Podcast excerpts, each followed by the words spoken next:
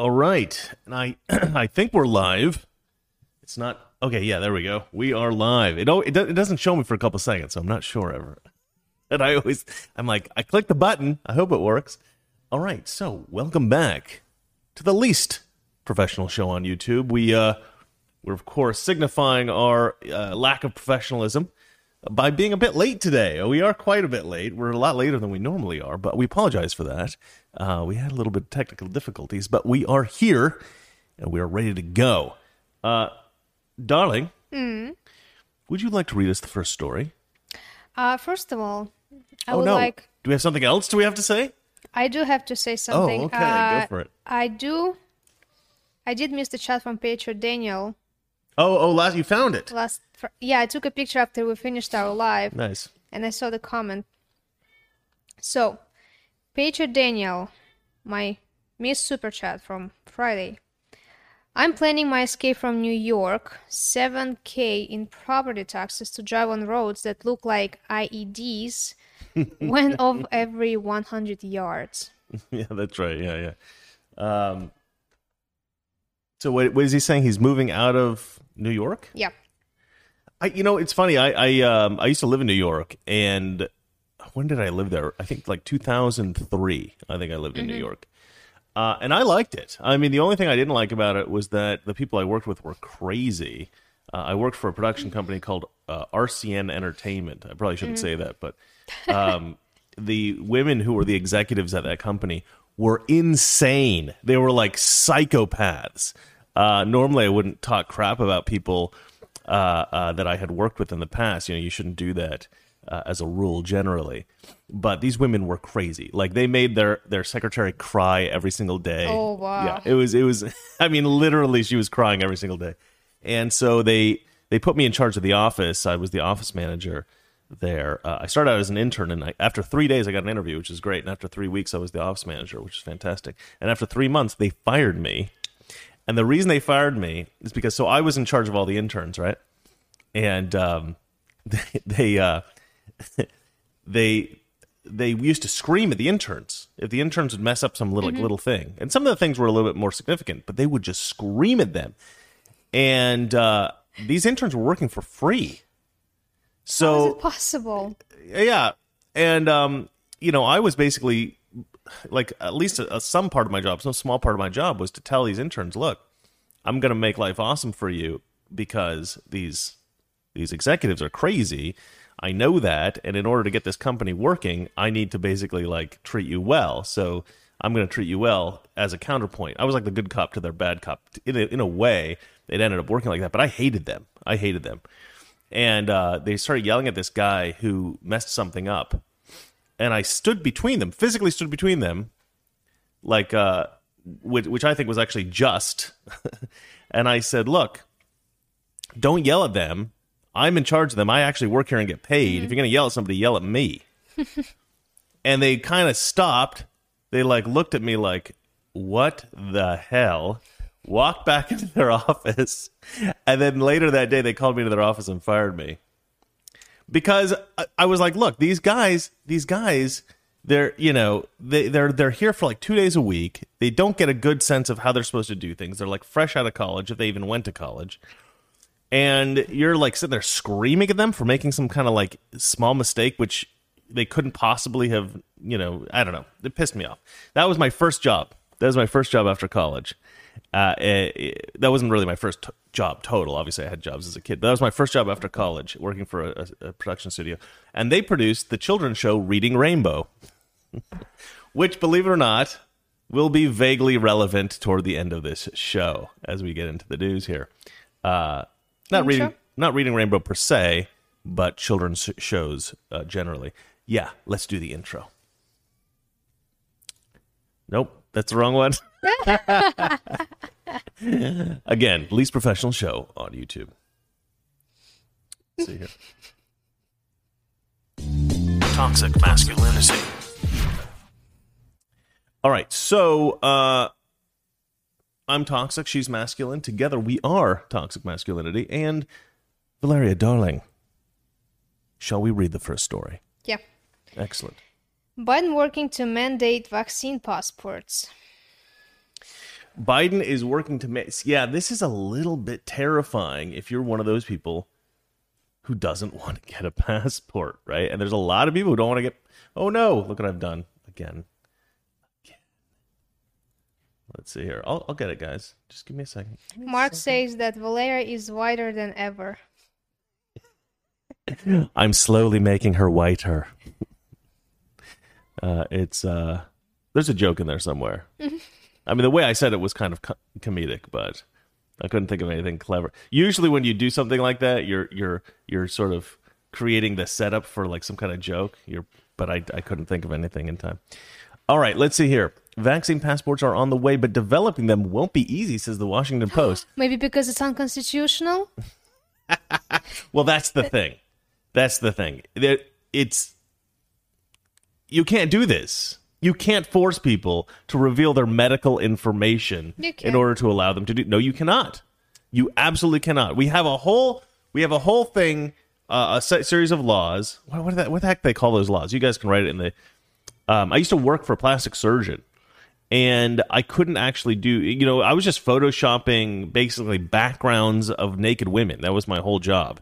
It was a. It was not fun. Believe me, those women needed plastic surgery, and uh, and uh, you know uh, he wanted all the backgrounds of everybody to be the same, and but he don't didn't always take the photos in the same place. So I had to cut out every woman and put them on a blue background. That was my job. And um, you know, you couldn't you couldn't like alter the scars or anything like that. You couldn't make it look like he was a better surgeon than he was. But you could, you know, you could change the background. But um, because of the laws, because of the laws that uh, about revealing medical information, I could only work in the medical office. I couldn't actually do my work at home, which would have been a heck of a lot easier. If he had just sent me the images at home, I would have fixed them at home and sent them back to him. But because of the laws regarding medical information, I had to actually go to, and use his computer and do it in his office, which was like a real pain. Um, but you know, it was fine. It, it was a reasonably well-paying job, and uh, I liked the guy. And and uh, black, a black guy, by the way, black surgeon, plastic surgeon in Beverly Hills. Um, so you know, really oppressed. He grew up going to Beverly Hills High School with Lenny Kravitz. and he then he ended up going to Harvard. His father was a gynecologist in Beverly Hills. Grew up like I, every you know all my experiences in life are just like every time I hear CNN tell me that we live in like this terribly racist country, it's just such a contradiction to my own actual like lived experience, as they call it on the left, right? Lived experience. But my own life completely contradicts that. Like every everybody I've ever known that's black has not been oppressed. I mean, this whole thing is just anyway. Whatever. Anyway, vaccine passports on the way. So this is terrifying. Uh, developing them won't be easy, uh, nor nor legal. Actually, No, they should say uh, developing will be unconstitutional. They should, but it's Washington Post, and they're not going to write that. But let's have a look here. The Biden administration and private companies are working to develop a standard way of handling credentials, often referring to re- referred to as vaccine passports, that would allow Americans to prove they've been vaccinated against the novel coronavirus as businesses try to open. Um, now, they do mandate vaccines for like school children and stuff like that. So, in, in, in those cases, you would have to prove that you've been vaccinated. Um, so, I, I mean, I suppose there, I suppose it could be legal.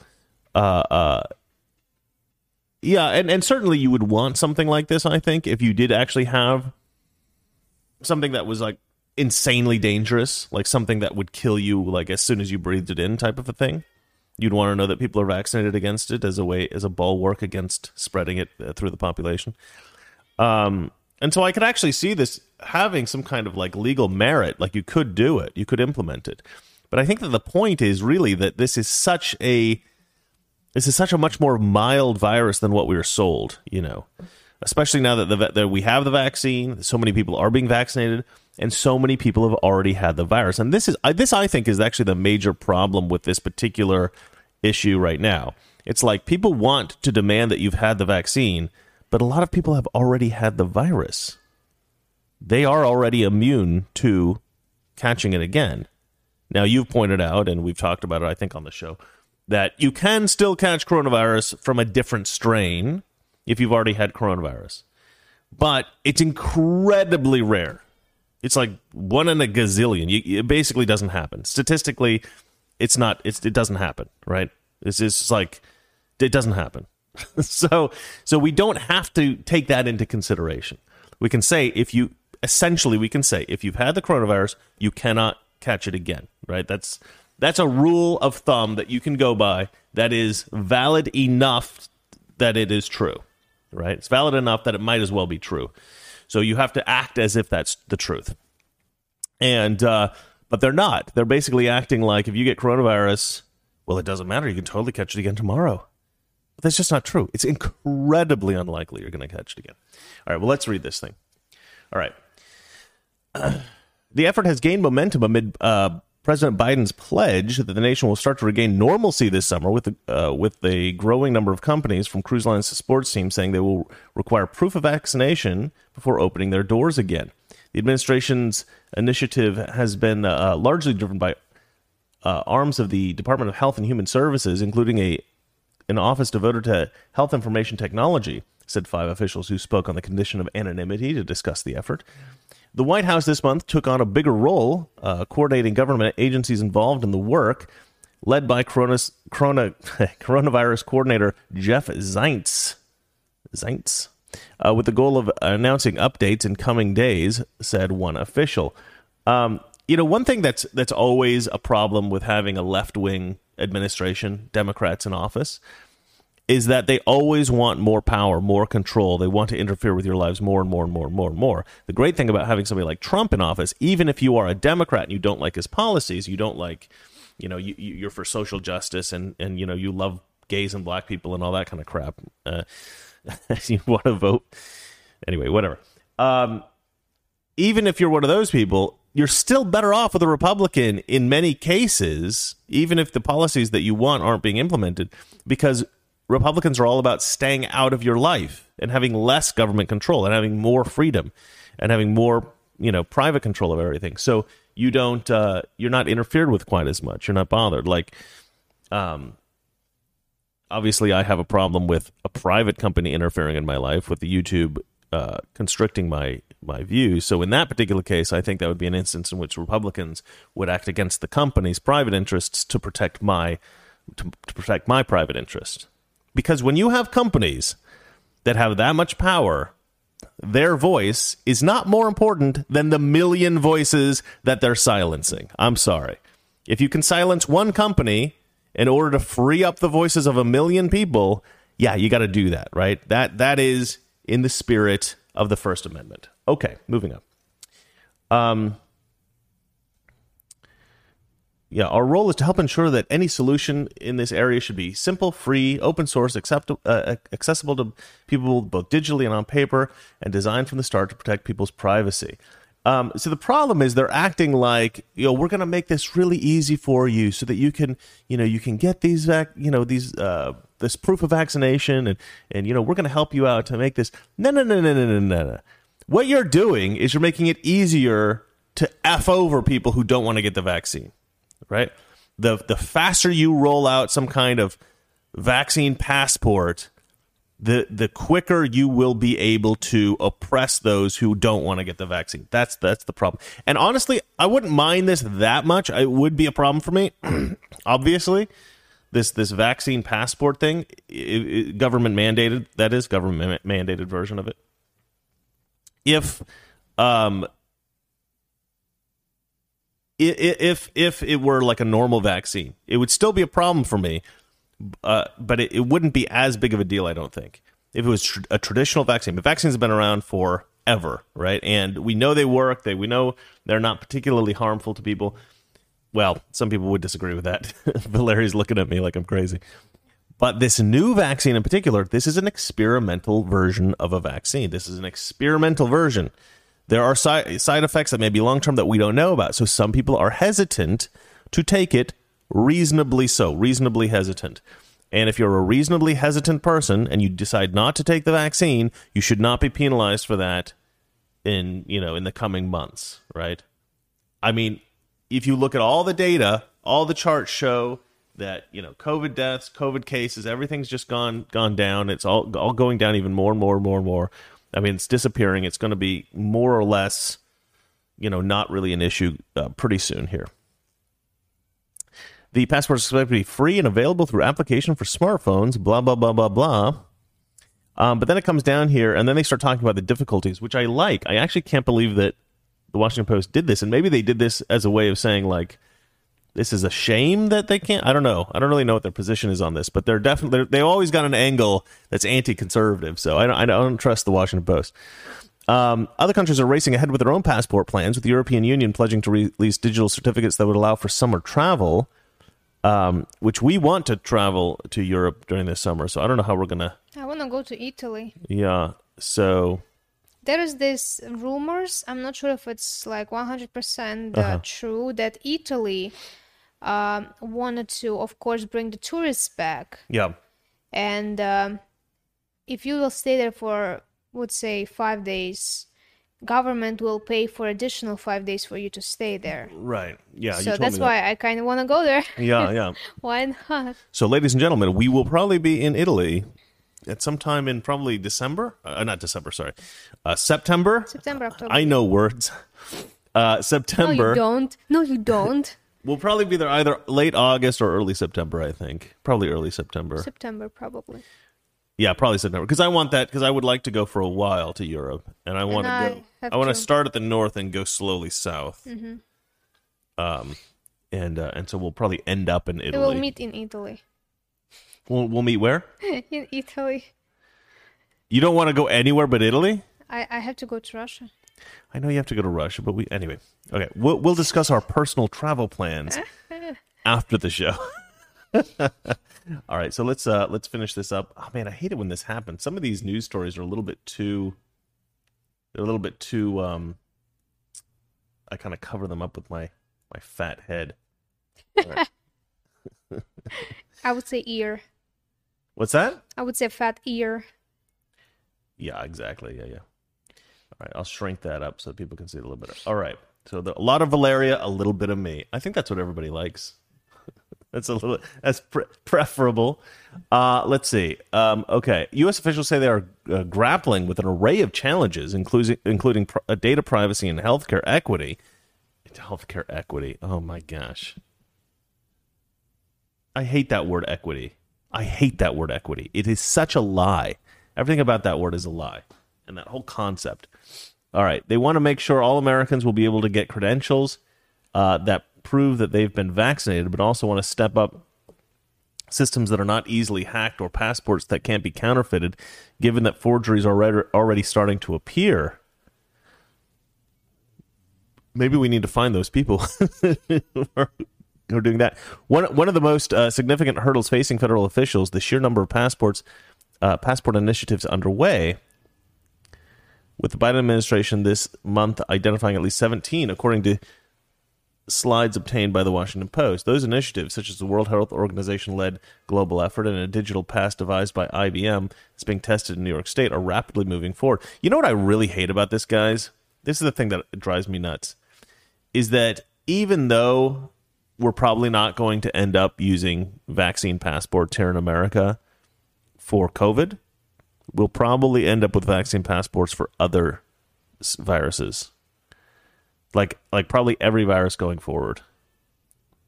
No, trust me. I think they are gonna to do this with COVID and every next. I, I don't think so because I think COVID's to be so insignificant by the time they get this stuff figured out. It's not because this morning there was an article like CDC person was like cases are rising again. It's going to mm-hmm. be even worse. Y- Yeah, I, I don't think that's true though. I think they're wrong. I don't think that it. Their their cases are not rising. That's actually not true. Actually, let me just look at that That real quick. just they gonna make them rising. They bringing all of these immigrants. They're not testing them for COVID. Let's let's have a look here. So this is. Uh, sorry, I've got my again my fat head's in the way. Let me just move that out of the way. There we go. So you guys can see the cases here. I mean, cases are rising. What here at the very the very bottom? Like there's like a little bump. Cases are not rising.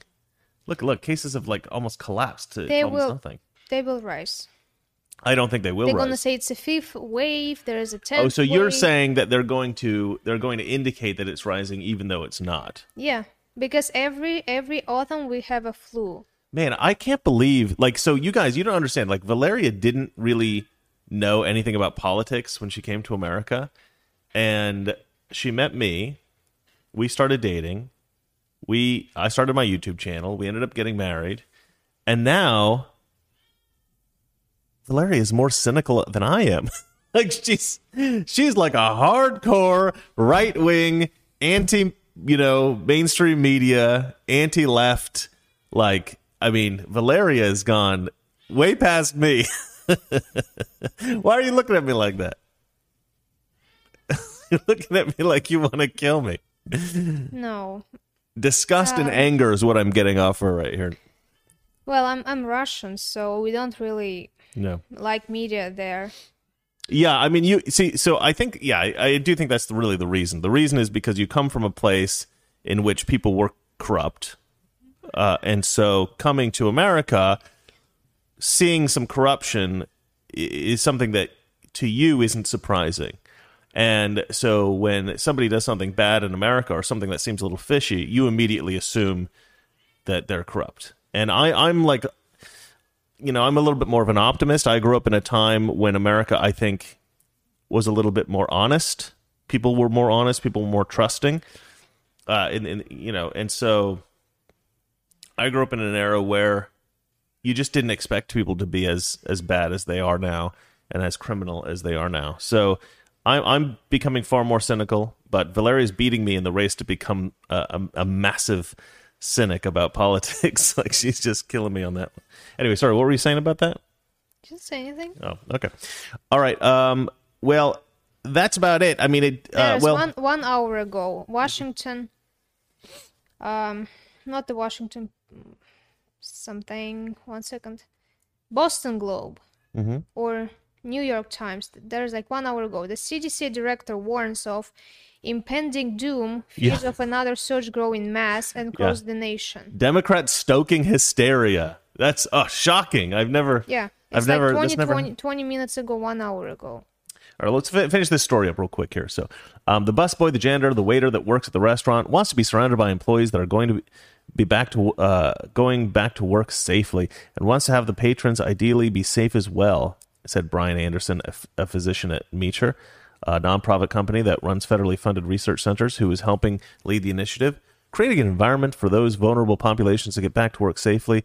Yeah, they, they always they always do this. They always like create a, a, a fake victim and they create a fake bad guy and then they go look that bad guy is you know we've this is what you know creating sympathy creating this like emotional effect. I mean it's it's it's really patronizing actually the way they try to manipulate people with the, the way they speak. What if the busboy the janitor and the waiter what if they don't want to get the vaccine?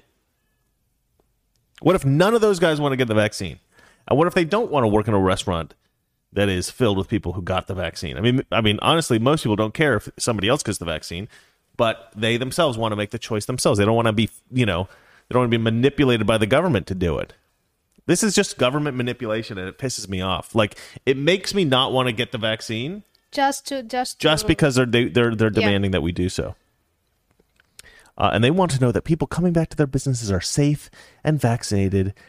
You know, that would be a great scenario. Oh, go to hell. Anderson's team is aiming to release its free software standards in April. Blah blah blah blah blah. Don't care. Uh, proof, proof of vaccination. Washington Post is saying may be a critical driver for restoring baseline population health and uh, and promoting safe return to social, commercial, and leisure activities, according to the March second slides prepared by the Office of National Coordination for Health Information Technology uh, and obtained by the Washington Post. But officials at the at the session, I don't know what the hell they're talking about, attended by more than 150 staff from health, defense, homeland security, and other departments. Uh, and even far-flung agencies such as NASA warned of confu- uh, of the confusing array of efforts underway for the credentials. Blah blah blah blah blah. I want to see what the other problems are. I'm looking for the other problems. Um. So then this other guy, the coordinator for health IT, said uh, that he didn't like the term vaccine passports, adding that passports are something that are issued by governments. I think of them as vaccine credentials or certificates. Yeah, well, exactly. That's the whole point. The problem is that it's not gonna be just passport for COVID. It's gonna be passport for every single vaccine. Uh huh. Yeah. Oh, for sure. Yeah, I think it will be.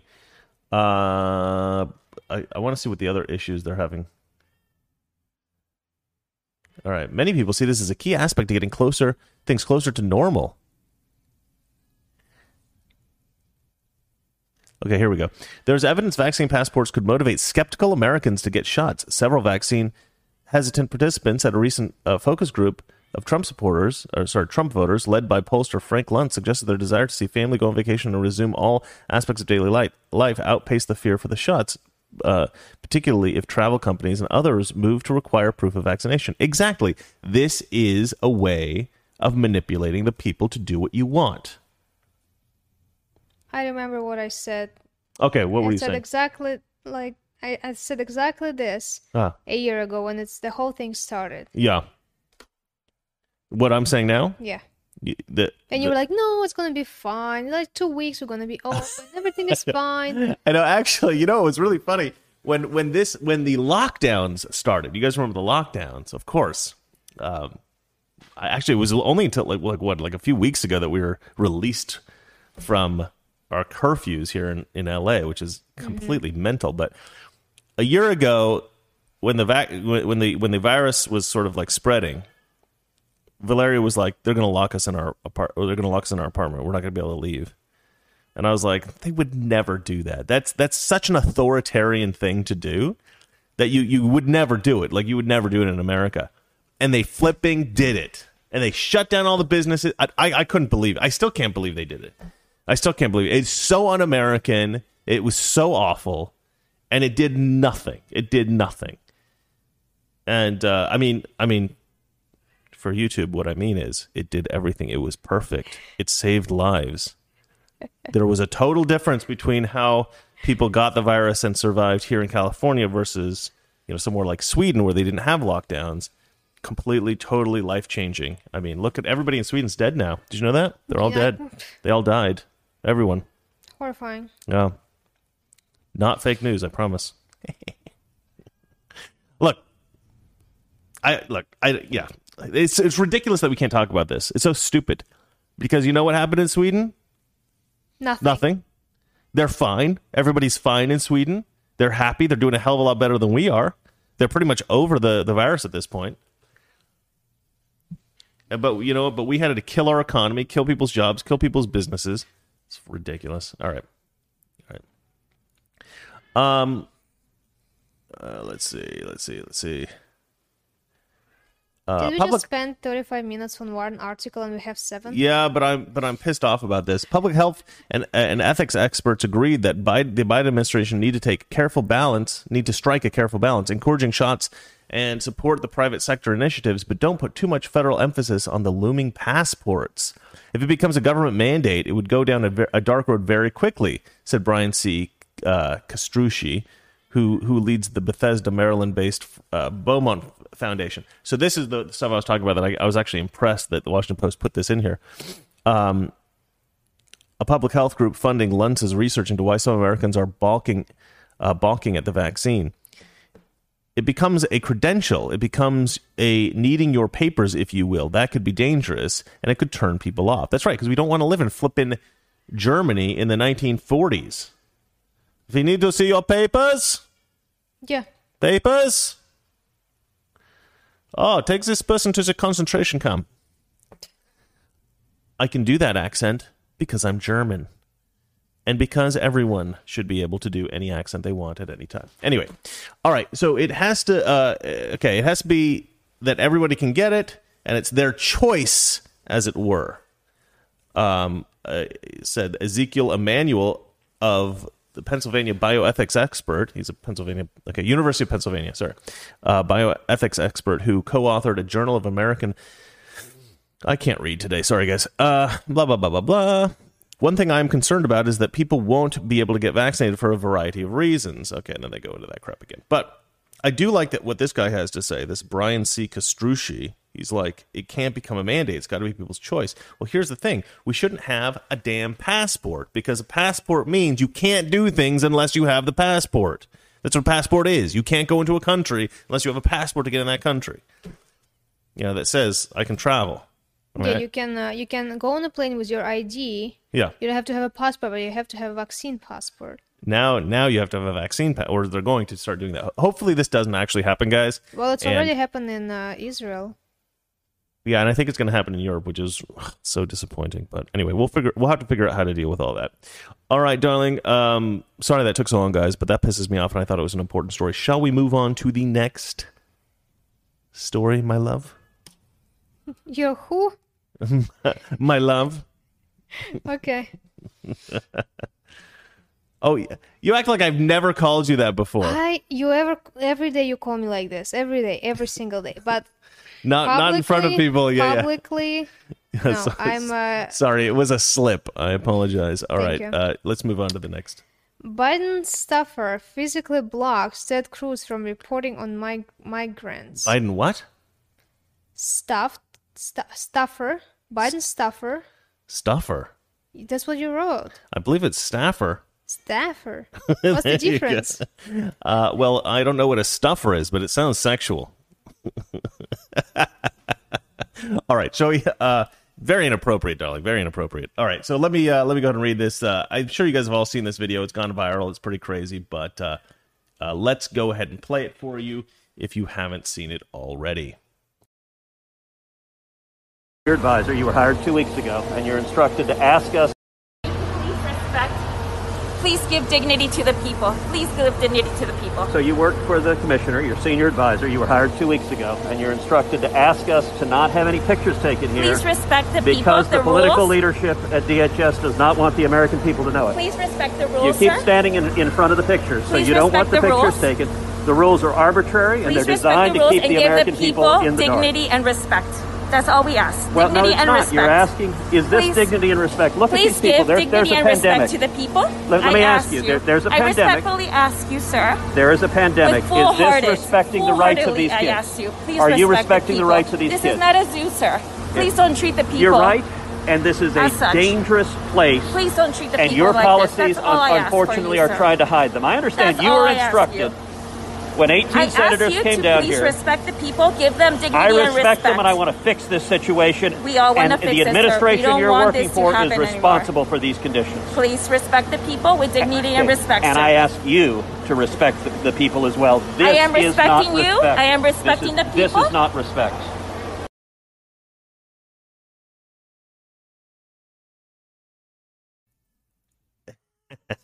You know what she else? Uh, Yeah. What else she needed to say? Yeah, I'm the boss. I'm the boss. Yeah, yeah. Okay. What's? I mean, this could not be a more ironic. You know, Please respect the people. Please, can I stay less than one feet away from you?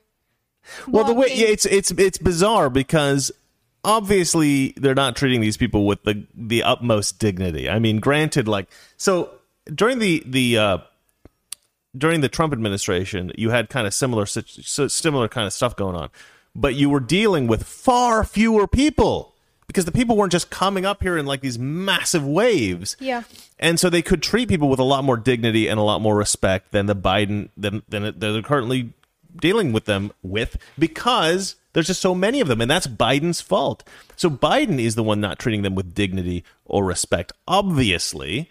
And then she's standing in front of like physically trying to obstruct Ted Cruz from video for videoing what's going on, reporting to the American people what's going on. And she's saying that he's not treating them with dignity. You're not treating Ted Cruz with dignity or respect. You're standing there, you're totally disrespectful. The man is a very prominent representative of the American people. You are what? You're just some chick that was hired to, you know, have this sort of partisan interference. But instead of asking him politely, you're standing in front of the camera. Totally disrespectful. One. Two, these people who are being brought up here are being treated with disrespect because okay, you know you know how disrespectful it is to create a scenario in which little girls are given the morning after pill and told when they go on this journey they will be raped. It's like eighty percent of the girls who get who try to uh, try to immigrate into the United States illegally. Eighty percent of them are raped. Eighty percent of them. This is not a respectful way of treating people. You know, I, I can't. Come on, like who's being disrespectful here? And what really pisses me off, and it really does piss me off, is that you got this group of Democrats sitting around thinking, you know, and they're sitting there trying to figure out what language they need to use to make it sound like the Republicans are the bad guys, right? So sitting there, they're going, okay, well, obviously this looks bad. Obviously, we have all these people, you know, in these cells, you, You, mean know, burritos? huh? You mean burritos? Yeah, they look like Chipotle burritos, you know, or baked potatoes covered in, in tinfoil. And they're all kind of stuffed in these plastic cells. There is no space between them. Yeah, there's no space between them. It looks it looks terrible. It looks dirty. It looks un, un, unpleasant. Oh, which by the way, I bought these the mylar blankets that they're sleeping under because I want to sleep in this for one night, uh, and and uh, on the ground here, and we'll see we'll see how they are. I'll, I'll go ahead and film it, and I'll I'll tell you guys what I think. Uh, that'll probably go on to Mr. Reagan channel. But anyway, um, yeah. So you got these, you, you got all these people. They're treated very uh, inhumanely because there's just so many of them coming over, and so you know, obviously, there's going to be reporters eventually going to get hold of the footage, right? You know, we, we saw what happened with Project Veritas. We saw what happened when I think it was a Democrat senator or something leaked some photos from, uh, took some photos and leaked it to the press. And so, you know, they had this sort of crisis thing, you know, that happened at the, at the White House where they said, okay, how, what are we going to say? Because they have these people who, who all they do is they figure out how to manipulate language to make the, the Democrats sound good and the Republicans sound bad. And I think there's probably people in the Republican Party that do this as well, but definitely not as many. And if we do, they're not that good at it. And I think the problem is, I've mentioned this before, is that Republicans care about the truth and Democrats care about the message. Uh, and you hear this all the time. In fact, you hear Democrats talking about that, where they'll say, you know, the facts are important, but what's really important is the message because people need a story because that's what people care about. And they know that and they use that to manipulate people. It's terrible. So they get these little groups together and they come up with just the right language. And they say, what we have to say is that taking photos of these people in this bad condition that they're in, that we put them in, taking photos of them or taking video of them in that bad scenario that we put them in, that's disrespectful. Right? It's like I punched this guy in the face. He's bleeding. He's crying. You know, he, he he's like he's like lying on the ground asking for his mom. It's a pathetic sight. Maybe he pees himself. You know, because I hit him so hard. And some guy's videotaping it like because it's obviously an outrageous thing that just fucking happened. I mean, that just happened. Sorry, uh, because I punched the guy in the in the face and the guy and then and then people are like you know and then then i go get in front of him and i say no no don't film him. That's very disrespectful. He's suffering. Can't you see he's suffering? Why would you disrespect him by taking a video of that right now? That's terrible. After i punched him in the face he peed himself. And you're videotaping that. That's you're a horrible person for reporting on this. Uh yeah no ted cruz is just reporting on the disrespect that the biden administration has shown for these people. And and Ted Cruz is being called disrespectful. Oh, f off, woman! Oh, she just pisses me off. That's why I'm swearing. I'm pissed off at this woman. But uh, she, so you get all these people. They're sitting around. They're like, okay, that, what we'll say is they're the disrespectful ones for getting footage of it. They're the disrespect. That's the message that we're going to send. And then also, we can say that filming these people in these in these plastic cells that we've put them in, all cramped together with their their mylar sheets or whatever, thermal blankets, whatever they are. Um, we'll we'll call that we'll say that they're not animals in a zoo. We're they're we're not they're not animals in a zoo. That's great. Oh, that's great. I love that. Oh, who thought of that? Oh, you're a genius. You get a raise. High fives all around. That's what they're doing. That's what they're out there in in DC doing. They're having these little meetings where they come up with the best language to make Republicans look bad. They are, ab- and then they get this girl in and they say, "Okay, you stop anybody trying to film. You stop anybody trying to film, and you use this language. You say they're being disrespectful, and you say these people are not animals in a cage. They're not. This is not a zoo. You you use language like that, and then that'll make the people shooting the video look bad, and it'll make the you know it'll make people sympathetic to the Democrats and to Biden, the Biden administration. So that's what they're doing, and that, that's why I wanted to cover this story is just to kind of give an insight into what I, how I think these degenerates in uh, DC manipulate the message. They manipulate language to manipulate the people of America. Uh, darling, Yes. do you have anything to add? What can I add? I don't know. Uh, Ashley wrote something. I'm, I'm trying to look here. Uh, It's like getting mad at reporters for filming Antifa while they're burning down cities. Yeah, this is what Antifa used to do, right? Antifa would u- used to commit crimes, and then our buddy, um, our buddy Elijah would go out there and he would film them. You know, and in fact, I think there was a, a Democrat politician in like Minnesota or something like that who ended up getting the crap beaten out of him by Antifa because he was filming Antifa and they were and they and they just like rushed him and like beat the crap out of him. I can't remember who it was. It was a long time ago, but uh but yeah, that, that was a pretty crazy story. And that's what would happen. Antifa would like beat up anybody who was trying to film them because they didn't want anybody catching their crimes and then sending them to jail. Um, this is before that we had the mask mandate and COVID and everything, and like some some people Antifa didn't wear masks. Um, but yeah, so that's a good analogy. And so basically, the left has taken the tacti- tactics of Antifa. The Biden administration are now using the tactics of Antifa to try to discourage people from reporting on the migrant crisis. It's ridiculous.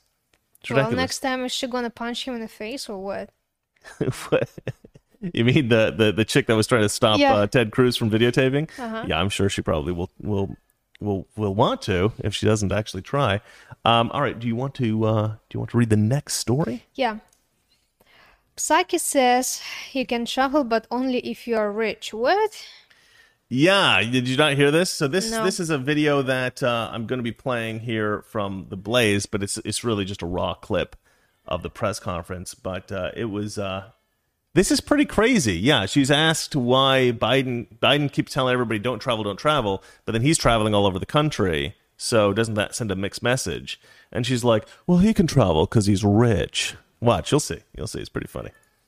Uh, let me switch the audio here. accountable.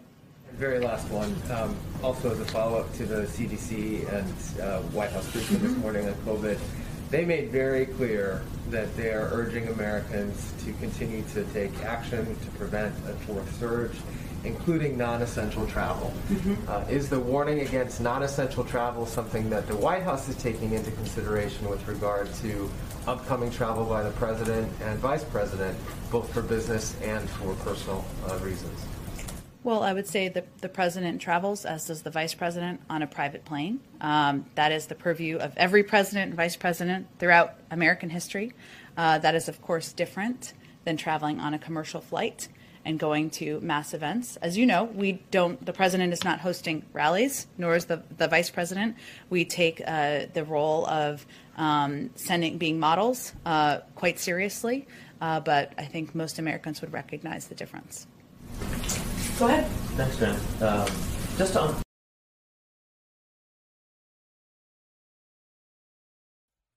Right. So uh, if you fly private, you can travel. But if you if you have to fly commercial, oh, I'm sorry, we don't want you traveling. But if you're rich and you have your own private jet, oh well, that's okay then. Well, okay then. he's not rich. I mean, he's rich, yes, but he's the president, so he can travel whatever. Right. Obviously, that's a special circumstance. But she's basically saying because he flies private, it's actually fine, and he doesn't have to actually listen to these rules. It's like one rule for people who can fly private, who can afford to fly mm-hmm. private, and one rule for everybody else. That's what she's. It was. It was the worst possible response she could have possibly given. It, it's just. It, it's just basically like. Um, it's it's an elitist response, right? It's it's a response that's like, no, no, no. We stand by our policy that you're not allowed to travel unless you're rich. But she didn't say that. No, but that's the implication. That's the implication. That's what it, that's what it means to be able to fly. I mean, who can fly private? Rich people. Okay, models. Sorry, supermodels who rich people want to be flying on their planes with them, so they have a nice something nice to look at while they're flying. Those are the two groups that get to fly private. Sorry, sorry, I forgot, darling. I So rich people and prostitutes exactly. and politicians. Exactly. Rich people, prostitutes, and politicians. Uh, the, thank you for bringing that into the. Which is sometimes uh, rich people, prostitutes, and politicians are the same one person. That's true.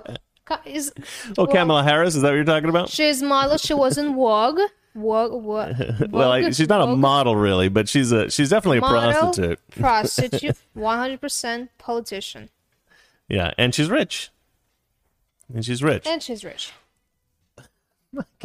anyway, uh, I had another point about this Psaki thing. I can't remember what it was. There was a lot of um, I'll read. I'll read some comments. These are pretty funny. Uh, yeah. So so so a lot of people wrote because she she ends up saying in this um in this response she says uh she says we're not holding any rallies as you know right it was like a dig at president trump did you hear her say that Yeah. yeah and uh i remember hearing that and and yeah a lot of people other people commented on the same thing and i was like he's not holding rallies what the hell are you talking about like He can't even hold them. It's, a, it's not that he's not holding rallies to stop COVID from spreading. He's not holding rallies because nobody likes him. Th- This report came out the other day that he has like a 60% approval rating. It was like a CNN poll or something like that. I can't remember. 60%, six zero. They mean six? Yeah. Yeah. I mean, who believes that? Nobody believes that. Nobody believes that. I mean that I mean who did that poll? I, I don't even I don't, who did that poll actually. I should look that up. Like there's I mean come on. 60%?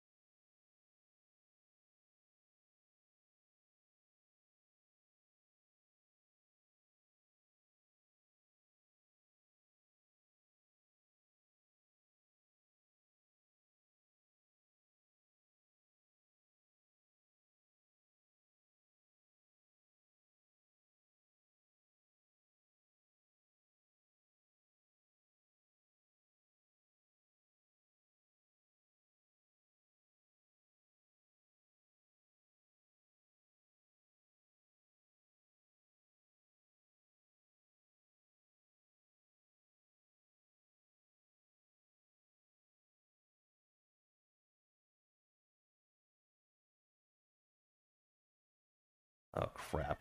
I hit the button. I how long have we had no audio? Oh my god! I've been ta- I've been like I've been like pissed off talking for like five minutes now. I'm sorry, guys. Okay. I hit the I hit the stupid button. I promise you. I don't know why I didn't didn't click. Sometimes you click something on the mouse, doesn't work. All right, so that's embarrassing. All right, so what were we saying? Like this is I think ever since I got done with the Psaki thing, we didn't get any of our response to that. At all. So at what point there was no sound? when we when we clicked from the audio of Psaki. Oh no. Yeah, that's, yeah, That's terrible. This is that's that's the worst mistake we've made, guys. Let's see see how many people have dropped off One or two minutes. One, one or two minutes. All right, let's see here. Psaki Okay, so look. First of all, this is a disaster because well, it was the whole thing. So Psaki Psaki is is saying that you you ha- basically have to be rich to fly. If you want to travel anywhere, you can only fly private. So if you can't afford to fly private, folks, I'm so sorry. Not going to happen for you. So, and you said you can. Uh, who who travels privately? Who travels? Oh travels yeah, we went over this whole thing. So the only people, let's see here. Only a minute, no biggie. Uh, sound is out. You know what might have happened? I might have hit a button. There's certain. I have these. I got to take out those hotkeys because if I accidentally hit one of the hotkeys, did we? Did we already talk about all this? Should we just move on to the next story? Yeah. Let's let's call this one a disaster and move on to the next story. The, what I was trying to say is this new poll came out. Biden has 60% approval, 70% approval for COVID, and it's like nobody believes that. Nobody but who believes that? It's it's such a lie. This was apparently conducted by um, the Associated Press and the NORC Center for Public Res- Affairs Research. Whoever that group is, it's a it's Democrat propaganda. Whoever they are, because this is absolute baloney. This is this is worse than the than the polls that they did before the election, where they were I gonna like Biden's going to win by a million points. Oh yeah, this is not. What am I gonna do with this this? is not ideal for you, huh? You just got to look at it. Sorry. You want sunglasses? Uh, I can look at the sun. I mean, as as long as the mi- image doesn't look good, though. Oh no, it looks fine. No, I don't. No, it doesn't. Well, darling, just stay in the center. P- Please, just stay in the center. No, I don't Alright. like it. It's yellow. Uh, I'm yeah. white. I don't want to be yellow. Sorry, Kurt. she doesn't want to be yellow. Um. All right. Well, let's just move on to the next story. That that one. Okay. Well, we, we screwed that one up pretty bad, but uh, you guys get the idea. It's it's the the Biden White House. I, there's two points to take home from this, right? One is that uh, is that you can only travel if you're rich, and the second take take home because she said that oh they're not holding Trump rallies because of COVID, Biden which is a total lie. So she made two mistakes basically talking about this. She said she just like made a fool of herself twice, and now everybody's ridiculing her and mocking her, and all the comments are basically like. Most Americans recognize this, Amer- this administration is a worldwide laughingstock uh, uh, presidents have flown throughout American history. So I wonder if George Washington fell on the stairs also, right, throughout American history. Obviously, since the uh, since airplanes became standard flying means of transportation. Um, if they if they have rallies, no one would show up. So this guy. The difference is they're flying like the rich, so the rules don't apply. Money equals freedom to many. And you know, that's kind of true generally in life, but like it's not something that you want to hear from your political leaders that like uh you know, everybody basically has to follow certain rules except rich people. You don't want to hear that. You don't want to hear that. All right, darling, I will allow you. Whoa, hello. We have no we have no uh the top of your head is gone. I can't. You're, you're you look like you're glowing. Look at that. You're glowing. Just bask in the glow of the sunset. Fine. All right. Can you read us the next story? Yeah. Um. Mexican loves Speedy Gonzales. All right. This is actually, I think, probably my favorite story of the day, folks. So if I lost you on the last one, I apologize. Hopefully, I'll get you back on this one. Um, I love this story, and I'll tell you why. Well, for a variety of reasons. But uh, I have a good friend who's Mexican, and he actually called me the other day complaining about this. And he's like, every Mexican I know is like pissed off because they're trying to cancel Speedy Gonzales. And he's like, we love Speedy Gonzales. like he's he's like, do not take our Speedy Gonzales away from us. And uh, I'm not really going to read this story because it's essentially just that, like, essentially white people are trying to tell people of color, Hispanics, black people, Muslims, Indians, Asian people, whomever, leftist, white, mostly I think women, white, middle class, or wealthy women, for the most part, are basically telling Hispanics what they should be pissed off about or what they should be happy about. Like, this is racist and you should hate it. And here's here's where I think things become a little bit of a problem is that this has actually worked for decades with, with black people, right? So because and the reason is because you have certain black leaders who I would refer to as race baiters, right? They're people who make their fortune um, stoking hatred, stoking hysteria, stoking fear about racism in America, basically trying to convince the black black people throughout the country, black Americans, that white Americans hate them. And so any little thing they can find, they'll use for that purpose. And so you get these like white academics and these like white middle class women who, you know, some of them probably fairly young, just out of college or maybe even in college. And they're like looking for things. They're trying to figure out how, in what way can we take this actually perfectly innocuous thing and distort it into something that is that we can that we can present as offensive that we can say you should be offended by this and and and you know everybody should be outraged and and, and hate white people for it And uh, what what they'll do is is um, they'll present something like that, like the term the term black for some reason in like the '90s or uh, maybe the late '80s was deemed to be racist. You couldn't say black. You had to say African American. That became the thing. Like we have to say African American. And Jesse Jackson uh, took this and he was like, "Yes, we're going to take African American. That's going to be the new thing. If you ever say black, you're a racist and it's terrible."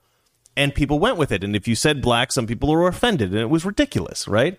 And we've seen this over and over and over again. And so we finally got to a point where um, now they're doing it with the Hispanic community, right? They did it with this term La- Latino.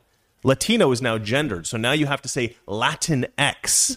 You have to say Latinx, and Hispanics, Mexicans, uh, you know, people from South America, anybody who is a Latino who would consider themselves a Latino, they're saying no, we don't like Latinx. That sounds stupid. We're Latinos. F off. And I love that. They're actually standing up to them because the left isn't used to people pushing back. They're used to saying, this is what you should be offended by, and people going, okay, thank you. We will be offended by that. And then acting on the, that thing. The Mexicans are, are being told, this is what you're going to be offended by. And the Mexicans are going, okay, thank you very much. Screw that. Get the hell away from me. You're an idiot. And I love that. They're pushing back. They're punching back. They're saying, no, we don't like Latin X. Screw you. No, you know what? We actually like Speedy Gonzales. Believe it or not, we like the little mouse. Okay? And I have a great story about this, actually. I have a great personal story about this, which I. What's funny? You said you're not gonna be too much on it because we still have three articles. No, I don't care. This this is a good story. That's what I'm doing every day. What do you what are you talking about? I am my stories are good, dang it. I'll just get a video of you laughing at me for a while. okay.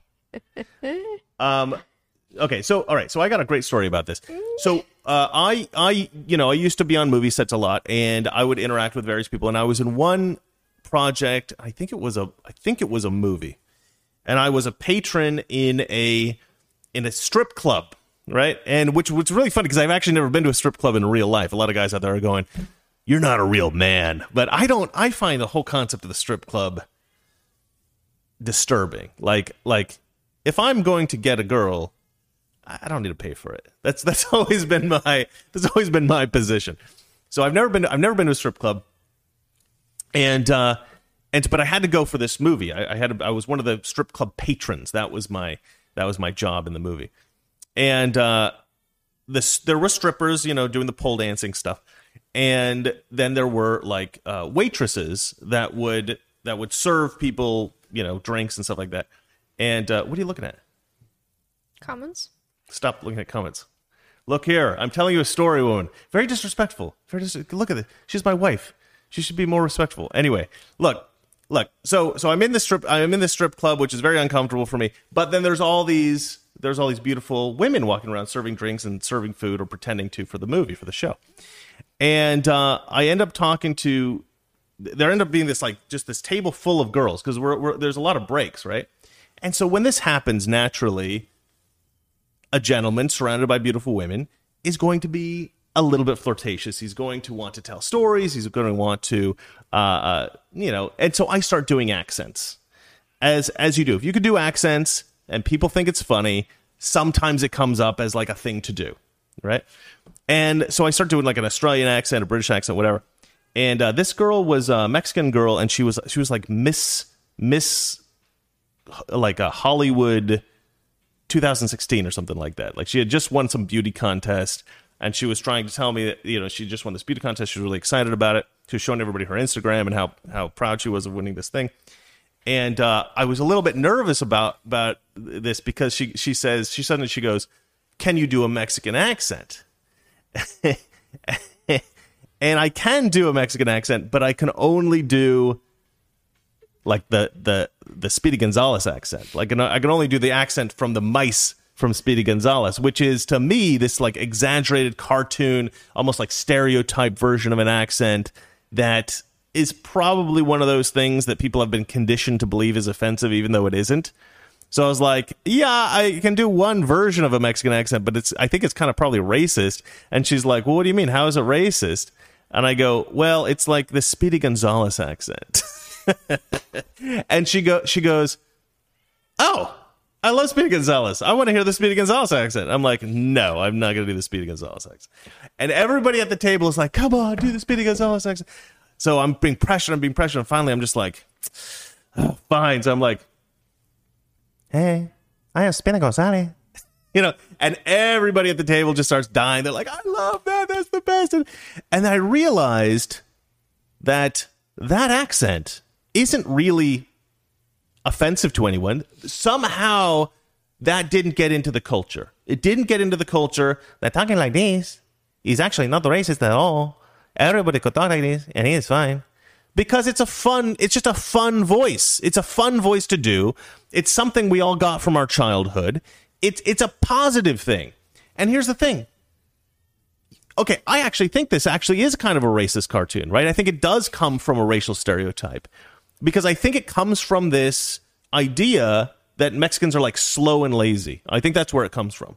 And so Speedy Gonzales is sort of ironically fast, right? He's sort of like uh, the anomaly, the weird, you know, you know, this, this cat thinks, oh, all the Mexican mice are slow. I'll go after them. But then you got Speedy Gonzales, who's like like unexpectedly fast, and that's where the humor comes from. I think that's maybe I think that's the concept where that comes from because you have like Slowpoke Rod- Rodriguez, who is like very slow. Everything he does is very slow, and um, and then Speedy Gonzales is very fast, you know, uh, fastest mouse in Mexico. And and the but the funny thing is, it's like it doesn't really matter that that was the stereotype that they were drawing from. I don't think because even so, they didn't do this cartoon as like Mexicans are horrible people, we hate them. They made these characters that they clearly loved. These Mexican mice were the good guys. The cats were the bad guys. And these Mexican, this Mexican hero, Speedy Gonzales, was like the most beloved character. I mean, he was just like everybody loves Speedy Gonzales, white, black, Mexican. It doesn't matter. You like him. He's the hero. He's the good guy. He's great. It doesn't matter if it comes from this stupid stereotype. It doesn't matter. Okay. The truth is, Speedy Gonzales is awesome. Every Mexican loves him, and I love him, and and most Americans love him. Growing up with him, and he's the first. This is one of the first things that I've seen that the left has tried to cancel. That because it's something that that the group they were trying to cancel it for actually loved, they stood up against it and said, "No, we're not. We're not going to accept that. Screw you. That doesn't get canceled."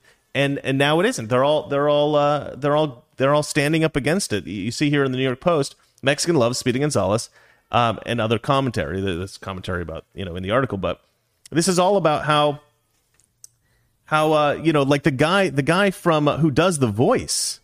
The guy who does the voice of Speedy Gonzales, I think he, he's a comedian who goes by like Fluffy. He goes by the name Fluffy, and uh, he's saying, "What are you going to cancel me?" He's like, "I'm Mexican." He's like, "I love Speedy Gonzales," and so I think that it might not be getting canceled. Um, but I'm not going to read the article. I, I just wanted to give you guys my my story of and uh, look, you meet a lot of Mexican people when you live in California. You just do, and occasionally Speedy Gonzales does come up weirdly. And every Mexican person I've ever spoke to, where we talked about Speedy Gonzales or we talked about the this kind of like funny caricature accent, they all love Speedy Gonzales and they all love the accent, and I've never had a problem with it.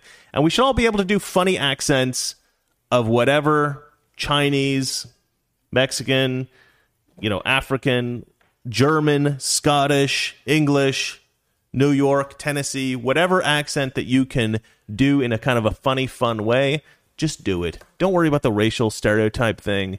Uh, this is just a way that people use to divide us, but in reality, you know, if you're doing it out of love or you're doing it to make people laugh or to have fun, I think you should. You know, I think you should should just go for it, and we shouldn't we shouldn't always be afraid that people are going to be offended because you know, that was a mistake that I made when I was in that strip club. anyway, you don't have anything to say about this because you don't you you didn't get Speedy Gonzales as a child, did you? Mm-mm. Did you have any? Uh, did you have like a really fast Ukrainian mouse that was uh, going up against Russian cats? That's a joke. I didn't think you would actually have that because they're on your southern southern border. Okay. All right. So you're done with that. Uh, you're, we're done with this story. Yeah. All right. Would you like to read the next story? Why did Biden, the Biden, give Joe Manchin's wife a job? Yeah, this is a this is a fantastic story because Joe Manchin uh, is. Give me one second, guys. I don't know who's who's uh, Joe Manchin is is a is a Democrat, but but he's a Democrat who doesn't want to go along with all the Democrat stuff.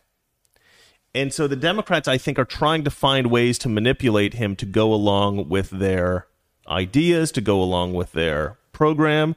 And so the suspicion, because he his wife very suspiciously, you're getting very dark. Do you want me to, do you want me to change the uh, lighting? Uh, yeah, you can you can try or You can do it. me. Yep. Uh, so let's see here. So th- the the problem is that Joe Manchin, you know, they, you know, he's not going along with the Biden stuff, and then his wife just like very unexpectedly gets this new this job with the Biden administration. It's it's the it's the thing. It's the. Do you know how to do it? How to, Good. Oh, I don't know. I'm not. looking. yeah, you look great. Um. Joe, okay, so so Joe so Joe Manchin doesn't go along with Biden stuff, and so then his jo- his wife just gets this sort of job, sort of magically that she doesn't seem to be qualified for, doesn't seem to be the best candidate for, and it's not like he, it's not like the the Biden administration loves Joe Manchin. So what this looks like is it looks like a bribe. It looks like they're bribing Joe Manchin to basically go along with the Biden agenda. That's what it looks like. So there's uh let's go ahead and play this. Uh, there's a, you know, I, I think the press actually is kind of doing their job these days a little bit because if they didn't, they wouldn't have anything to do. They just keep writing about how bad Trump is. Um, on Friday, the White House announced that it was nominating Gail Manchin, Senator Joe Manchin's wife, for the job of federal co-chair of the Appalachian Regional Commission. This is a group responsible for steering um, millions of dollars in states like West Virginia. That nomination came as a surprise to some people on the Hill, and I'm wondering if you could talk a little bit about the process how the White House settled on Gail Manchin for that job, and what type of input Senator Senator Manchin had in that. I'll, I'll have to follow up with our personnel team on the exact process there, but we can do that for you after the briefing. Go ahead, Jeff.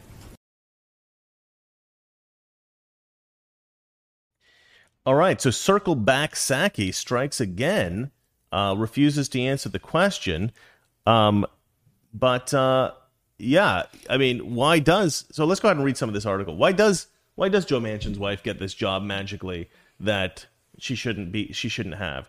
Uh, it seems suspicious. It seems suspicious. Let's have a look at this. White House press secretary declined to answer questions Monday on President Joe Biden's decision to appoint Gail Manchin, wife of West Virginia Senator uh, Democrat Senator Joe Manchin, to be the co-chair of a key federal commission on Friday. The appointment, buried in a list of five other administrative uh, additions, puts Manchin atop the Appalachian Regional Commission, which is responsible for distributing millions in federal funds to West Virginia and the surrounding states. Bloomberg News News's Nancy Cook noted on Monday Monday's press briefing before Psaki uh, to explain the process behind Manchin's selection. That nomination came as a surprise to some working on the Hill, and I'm wondering if you could talk a little bit about the process of how uh, the White House settled on Gail Manchin for the job. Cook posed uh, posed to Psaki, uh, and what kind of input Senator Manchin had in that. And then she says, "I'm going to have to follow up. I'm going to circle back." She stopped saying "circle back" because I think I think she realized everybody's making fun of her for saying "circle back" with every question, and now she's saying, "I'll have to get back to you." I'll have to I'll have to follow up. I'll have to follow up. I think is their term now. Uh, and Arizona Senator uh, Kyrsten Sinema have repeatedly demonstrated they will not vote for Biden's legislation strictly on party lines, which is quite astonishing, actually, that a Democrat thinks for themselves. This is the weird thing. Like, if a, a Republican said that they weren't going to just follow the dogma of the party, um, most Republicans would probably respect that to some degree, right? Um, in fact, a lot of Republicans don't agree with each other on things. You know, we have our sort of like nuances and little ideas about everything, and um, but Democrats don't work like that. You know, if you don't if you don't agree with uh, with Pelosi, you know, you're in trouble. Uh, yeah, and the Gail Manchin appointment came just days before Biden is scheduled to unveil an ambitious spending package with uh, worth more than three trillion dollars. The president has also signaled both uh, publicly and privately that, despite past misgivings, um, he is prepared to kill the Senate filibuster in order to pass potential gun control measures, which Manson with which Manchin opposes. Um, it should be noted that it is unprecedented for congressional lawmakers' spouses to serve in the executive branch. Um, oh, sorry, it isn't unprecedented. It has happened before. What I saying? Uh, Elaine Chao, wife of Senate Republican leader Mitch McConnell, served as transportation secretary for the majority of the of former President Donald Trump's time in office. Um, but that also is uh, not good.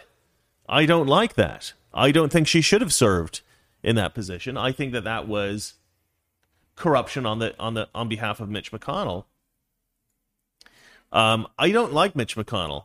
I mean, he's he's a Republican, so oh shoot, I didn't even have the the the uh, thing open. Anyway, I don't like Mitch McConnell. I, I he's a Republican, so I like him for that reason. You know, whatever.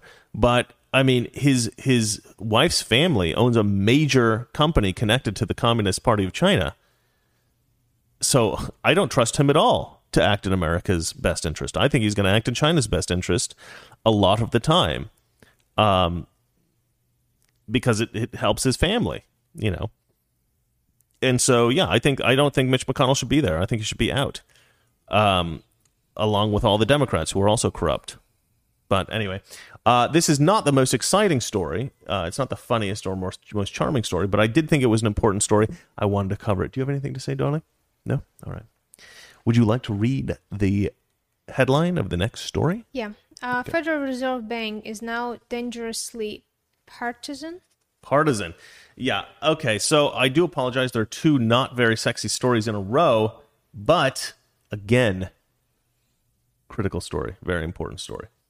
Uh, GOP senator initiates review of San Francisco Fed's climate change and race related research.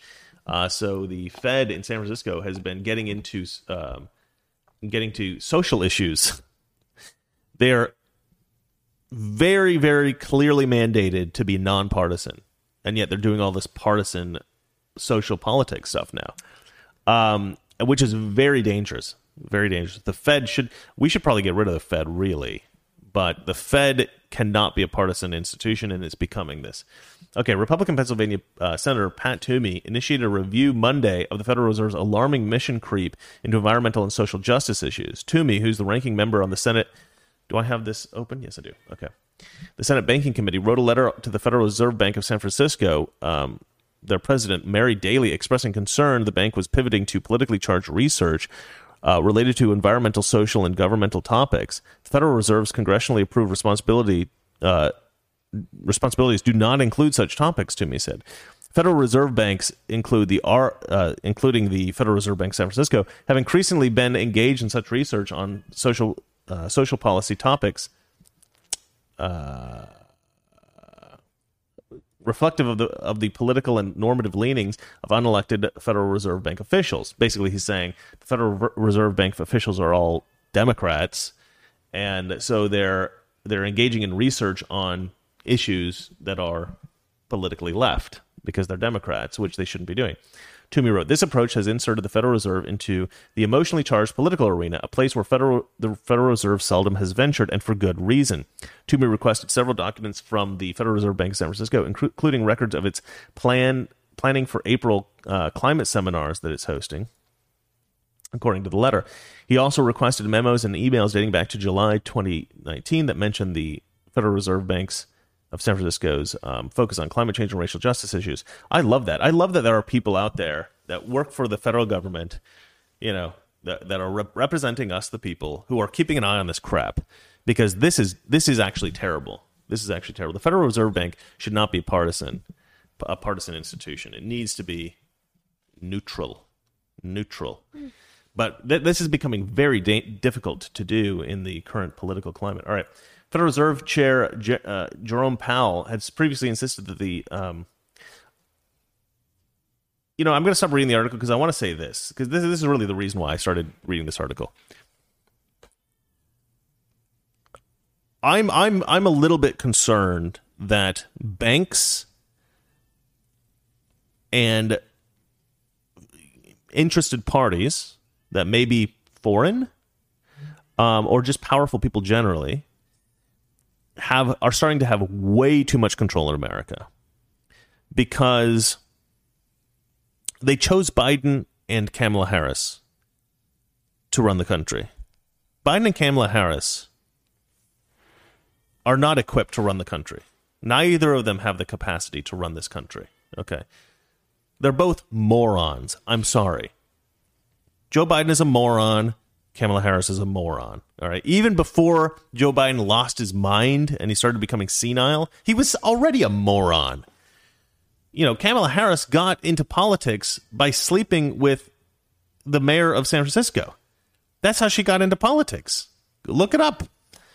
It's it's it's ridiculous. She she got She into was like 20 years old and he was like 60. Yeah, yeah. She was like he was like 30 years older than her or something. She starts sleeping with this guy, and he gets her all these positions in government, these these jobs she doesn't have to work, and she just makes a bunch of money, right? And then he starts to like promote her, you know, politically, and she moves on up. Um, what's the guy's name? Uh, Which one? the the guy that she was sleeping with to get I don't remember. But I know he was black. yeah something brown, something brown. Yeah, uh huh. Yeah, His last name was Brown. yeah. I forget his first. I had the same Yeah. last name in I forget his first name. Anyway, um, but uh, but anyway, so she's living with this guy, mayor of San Francisco. She gets into into office that way, and Democrats are like, "Oh, she's the one we need as our vice president, the first female president, inevitably, because Joe Biden's going to end up failing soon." See, the thing is, everybody thinks Joe Biden's going to leave soon, and I, I agree. He probably will have to. You mean No, I don't think he's going to die, but like, or that's not what people are saying. People aren't saying he's going to die. People are thinking he's just going to become so inept that he's going to have to step down. But he could die. That could actually happen. And he could be so inept that he can't even function. And in that case, he'd have to step down. But unless either no, no, one no, of those. no, no. In this case, Yeah. they will say there is an extremely dangerous strain of COVID 19. We're all going to the basement. And Yeah. he's just still going to be a president, but Yeah. Willie Brown. Willie Brown. Willie Brown. Um, so, but look, unless he becomes completely incapacitated, or unless he he's unable to actually, uh, you know, unless he dies, um, I don't think Kamala Harris is going to be put in office. And the reason is because it doesn't really matter how effective of a president he is. That doesn't matter. They want a guy that's malleable, and in fact, the less cognitive he is about what's going on, the better for the Democrats, because these powerful people that are controlling Joe Biden right now. Um, they need him not to interfere with what they're doing. They need him just to be compliant and to go along. Mm-hmm. And that's why they like somebody who's compromised like him, right? His son's makes him totally compromised. What he did in Ukraine makes him compromised. What he did in China makes him compromised. I'm sure they got him on a number of things. They're able to manipulate him. But also he just can't even function. He can't even put up a fight. So he's perfect. Kamala Harris could could potentially like try to interfere like nobody tells me what to do. I'm the president. You know, you can imagine that happening. I don't think they want her in there because they don't want some, like some sassy, you know, somebody who thinks that they that they have, you know, she, they don't want to get her too big of a head where where they think that she's actually running the country. So it's better for them to keep Biden in as long as they possibly can. Um, but here's the thing: who did he appoint as the Secretary of the Treasury? Janet Yellen. Janet Yellen used to be the head of the Federal Reserve Bank. So Janet Yellen is like she is connected to the Clintons because she used to work with the Clinton administration, Bill Clinton's administration, and she's also connected to all these major banks and all these bigwigs. They all have influence through her into the Biden administration. You shouldn't be bringing in Federal Reserve chair, uh, chair, chairman, chair, chair people into your your administration as the treasurer. They they did this once before, I think, during the Jimmy Carter's administration. I looked it up. There was one other Federal Reserve chair that became uh, a treasurer, and it was under Jimmy Carter. But you shouldn't have that. Shouldn't be happening. We sh- we shouldn't be mixing up. uh, You know, it's always Democrats. Democrats don't care about neutrality. They don't care about the rules. They don't even care about the. I mean, they care about the appearance of neutrality, but they don't actually care about actual neutrality or doing the right thing. They just they just care about getting what they want done done at all costs. Um anyway, so again, not a particularly sexy story, not a particularly exciting story, but something I thought you guys should hear about. Um now we're going to get into the last story of the day, which I think is actually quite a lot of fun. Valeria, would you like to read the headline? Yeah, uh, Sesame Street to educate children on racial literacy. That's your favorite subject, Chris? Sesame Street. Sesame Street. Is that how they say it in Russia? Uh, we say Sesame Street. Oh, Sesame Street. Right. Uh, well, it's Sesame Street here. Sesame. Sesame. Yeah. Did I say sesame? Sesame, Sesame Street. Sesame Street. I don't know. Yeah, Sesame Street. Yeah, so Sesame Street apparently wants to add. Sorry. yeah, it's ridiculous, right? The goatee is like ridiculous. I mean, just come on, guys. Anyway, Sesame Street adds two new Muppets to educate children on racial literacy. I'm not really going to read this story because what I basically wanted to do is show you guys uh, the early cast of Sesame Street. This is the cast that I grew up with. Hold on, let me switch it to this one. This is the cast I grew up with looking at. So Sesame white. Street. Well, ex- exactly. That's the thing. There's like one white guy over here. Um, there are various iterations of this. I mean, so we have like what looks like um maybe like a, a black girl or maybe half black, half Latina here. We got like a Mexican guy here. Uh, we got three black folks, and the Muppets don't have color. I mean, they have color, you know, like blue. I mean, that one looks like Armenian. this one looks Armenian. Bert looks Armenian. Valeria, you should know, likes Armenian people, so uh, that's not an insult. But uh, yeah, he kind of does look kind of Armenian. Um, now let's let's uh, and let's look at another iteration of the cast. This one's a little bit harder to see, but um, you see more of the cast here. Uh, looks like there's I don't know if she's like a light skinned Hispanic or she's just white, but this looks like there might be another white person here. Um, you know, you got an Asian little girl. Uh, looks like a Mexican kid. Uh, obviously, a lot of black people, a lot of Hispanic people. Um, there's another black woman up here. You know, white people were always, you know, like a minority on Sesame Street from the beginning. From the beginning. Okay, so now this is, I think, an even earlier iteration. I think this is the woman who started Sesame Street. Here's Jim Henson down here. Um, uh, you know, you got these kids, mixed race kids. Uh, this girl looks like she might be white. Um, this is another character that looks white, and then this guy is he died actually fairly early on in the series, um, but I think he ran like the newspaper stand. Um, I I don't. I was like very very young when he died, so I, but I do remember him. I do remember him from Sesame Street. I mean, I was like a very very little kid uh, watching Sesame Street, and I remember all these people. I remember all these like uh, black folks and Hispanic folks, and uh, you know may, they don't have everybody here. They don't have Luis here.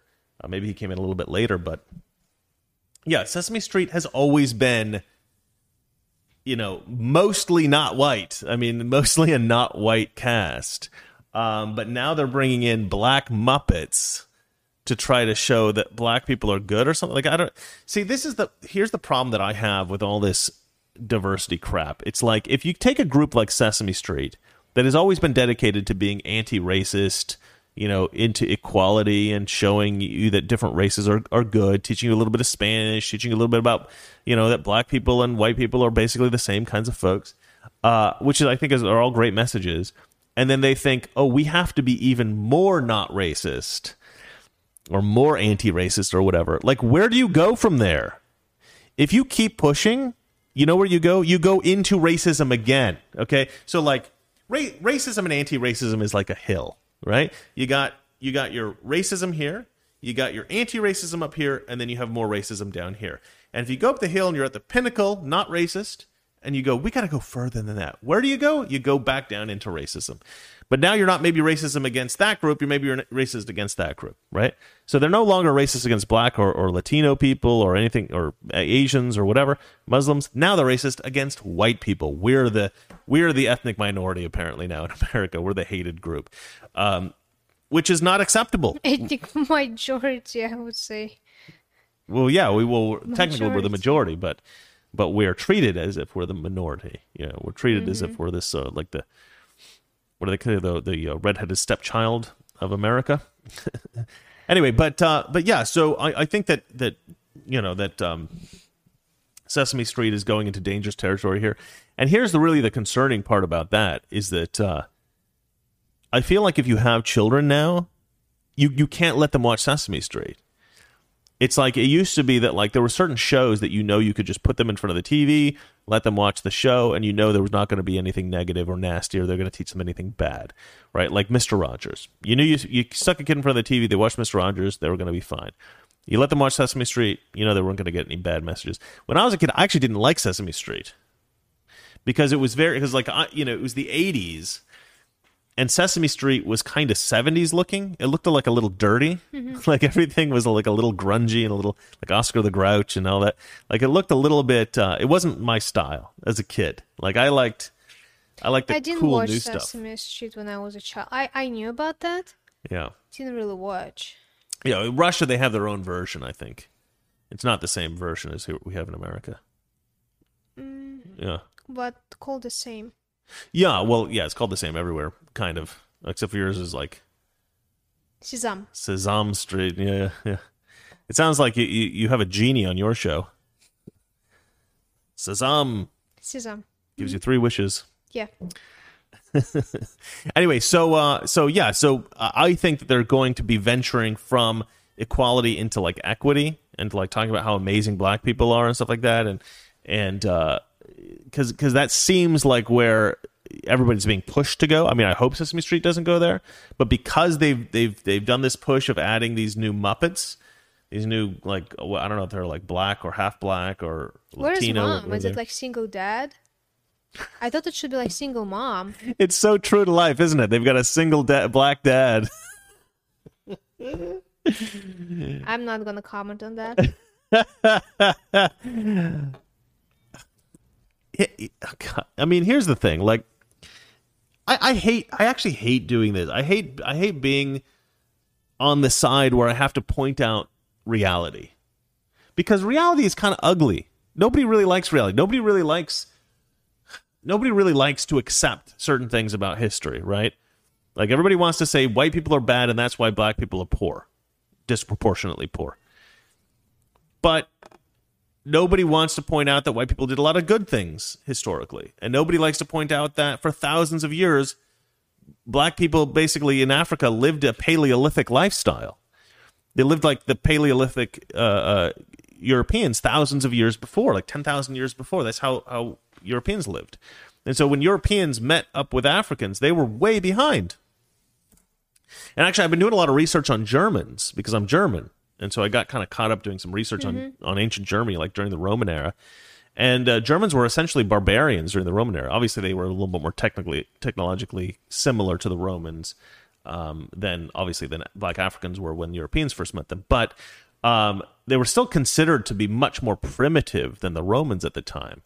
Um, and so they they had a disadvantage. They had like they had like uh, quite a lot of uh, years of disadvantage. They were so this is like in the year about the year of Christ, right? Like the year one, right? Like way back then. That that's when the, these things were being written about these uh, uh, German Germanic tribes. And so, um, and yeah, they were a lot closer. Uh, they were a lot more technologically advanced. They were farmers and stuff like that. Uh, they lived an agrarian lifestyle, but they were tribal, um, and uh, and they were certainly much more primitive technologically than the, than the uh, than the Romans. And they wouldn't let the Romans in. Like the Romans conquered like everywhere, but the Germans fought back, and they wouldn't. They they the Romans were kind of scared of them, and they wouldn't go into Germany. So um, there was this area called uh, I think it was called Germania or Germanica, Germania, I think, and they wouldn't they wouldn't go into to Germany. They wouldn't go in there. They were scared of the the Germans, and uh, it was like one of the few places that the Romans were like refused to take over. But the problem was that because the Germans were so independent minded and wouldn't let the Romans in, I think they probably suffered a little bit in terms of their inability to progress technologically, right? Um, they fought sort of like the Scots, right? They they they just cared about their freedom, so they they wouldn't uh, they wouldn't progress with the rest of the the Roman world, which is fine. You know, you can make that decision, and they did, and that that's that's probably the right decision for them. Because look at them now, Germany, so great. Um, but uh, but yeah, but I have that in my ancestry too. I, I have people who who were who were far farther behind than the rest of civilization. Right? They they were lagging behind the rest of civilization. Um, but the problem with uh, Black Africans, Sub-Saharan Africans, is that they were like ten thousand years behind. I mean, it was a long time behind. It wasn't like you know a, few uh, a couple of centuries behind. It was like millennia behind. And so uh, when you take people who don't, you know, who aren't accustomed to that to the civilization and put them in this much more advanced civilization, yeah, it might take them several generations to catch up. Um, it's not it's not merely that they're being oppressed because of the racism. Certainly, the oppressive racism had some kind of consequence to that. But see, the the point I'm trying to make here is that history is nuanced. Reality is nuanced. There are bad bad white people, but there are good white people. There there are good black people, but there are also bad black people. So you need to look at things in a nuanced way. But the left doesn't want us to look at things like that. They want us to look at everything like, you know, white people bad, black people good, and then it forces somebody like me to talk about all this crap because nobody else is willing to talk about it. And then, I mean, I'm kind of fortunate in a way. I don't have, I, I almost never have anybody uh, accusing me of being racist or anything like that. I, I don't, I don't really remember anybody ever calling me that. I get a few comments here and there, but it seemed like it seems like they're just doing it because that's the thing to do. You're right. I don't think they really actually believe that. But it's frustrating because I don't want to say, I don't want to say things that sound ugly. I don't want to have to uh, be the one that's expressing these ideas because I like black people. I do. I hate to say that actually because I don't want to specifically like black people. I just want to like decent people. But the but the the the point I'm trying to make is that I like decent people who happen to be black. I like decent people who happen to be Asian. I like decent people who happen to be Mexican, Hispanic, whatever. I I don't really care what your race is. I care about if you're a decent person. And so it, it would be nice just to say nice things about black people. It would be nice just to say nice things about Asians, about about Hispanics, and never say anything bad about any other group. But we live in a society now where these these obvious realities have to be stated confidently and affirmatively because there are so many people that are pretending that the reality is something that it's not. And it, it's really it's not fun for me. I don't like doing that. I really don't like doing that. I mean, it's fun for me to conceive of the ideas because I like thinking through things and experimenting with different, you know, ideas and, and, and thoughts and philosophies and stuff like that. But I really don't like talking. I mean, it's it's an ugly it's ugly stuff to talk about. It's not fun. I would rather just not talk about the racial stuff. Why couldn't we get past this like we did like in the 90s, like in the 80s and the 90s? Why can't we be past it again? We have to go back to this equity crap because the left wants to be racist. Anyway, you say something. Well, I just got this information from my secret source. Oh, what information? Uh, Kevin Clash, who is uh, American puppeteer for Elmo character. So he quit Oh, he quit. because of the sex scandal. Oh, did he? Ch- Uh, yeah. Oh. It was in Oh, 2012. I shouldn't laugh. That's messed up. It was up. in 2012. Yeah. A lawsuit lawsuit filed in federal court in New York charged Clash with sexual abuse of a second youth. Who? Second youth. Then. No, no, no. Who, who, who, who are you talking about? Kevin Clash. Oh, oh, so he's just he's like a he's like a, a pedophile. Oh man, that is messed up. Unfortunately. Yeah, the behind the scenes of these children's shows isn't always as as lovely as you might think. Like uh, I was mentioning at the top of the show how I worked for the production company that produced Reading Rainbow. Um, There's always so much such messed up things about this children's show, like Disney, uh, Nickelodeon. I always hated work for those productions who worked through because they're always so horrible. Yeah, the production the crews are so terrible. Every Yeah, yeah. time when I work for productions who is like Disney, Nickelodeon, it's like they're very they're very strict. They've got a lot of regulations, and they're not very respectful of people. They tend to be the least. When I've worked at Disney, um, When I worked it, on dep- Nic- it depends. Like it depends on the project. when I worked on Nickelodeon, Yeah. first of all, they're paying lower. they pay lower. They pay lower. Yeah. Secondly, uh, that person, whoever was it, AD, he was saying, "You are not allowed to say word God or Disney." Every freaking day he was saying that. You're not allowed to say God or Disney. he said you're not allowed to say the word God, and you're Or not allowed to say the word Disney. Yeah, it was Nickelodeon. I don't know. I don't know. Do you understand? That's like a why? PA or Yeah, it's like AD, second AD, P. I don't know. That's such weird. That's Unpleasant so people. weird. Pleasant people very weird. They work with children. Yeah. They're so unpleasant. Yeah, a lot of the people that work on children's shows that I've met, some of them are great. I mean, some of the people I've worked with are, are people that I, I just I love. They were amazing people. But yeah, like the executives that I worked for in New York that did the show Reading Rainbow, pure evil. I mean, these people had like hearts of coal, and they they they I mean they were just they were cruel human beings, and nobody would stand up to them in the place because they knew they'd get fired. So I stood up to them, and I got fired. it's the best firing I ever had. I didn't care. I was just like, screw you, women. I'll get some some job somewhere else. Um, Shall we read the super chats that Yes. we had? We are done with the news. Time I for your comments and questions. Whatever now, you want. now I have a new tactic. Every time I see super chat, I'm taking picture of it Perfect. so I won't miss it. It- Wasn't that our plan in the beginning, though? I think so. Yeah. what happened? Why didn't you do that? All right. Would you like to read the super chat, Starter? Yeah, that Disney is a competition. Yeah, I understand. That's why they were like, you're not allowed to say Disney here. Still. Yeah. Still, it's Messed weird. up. It's weird.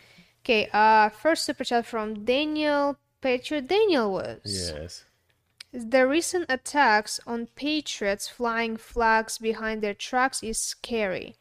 I fly and don't treat me.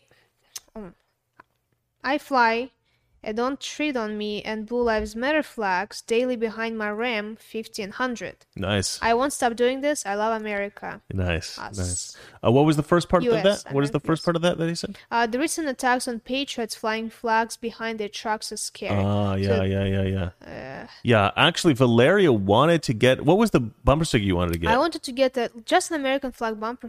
yeah, she bumper goes, I don't care anymore. I'm getting an American flag bumper sticker and I'm putting it on my car. And I said, Don't you dare. and everybody out there is being like, You traitor. No, I, I'm not a traitor. And I'll tell you why. Because we live in downtown LA. And if we put that on our bumper sticker, the back of our freaking car is going to get smashed in. Not even a question. I saw Not people with question. Trump sticker on in downtown LA, Driving around or parked?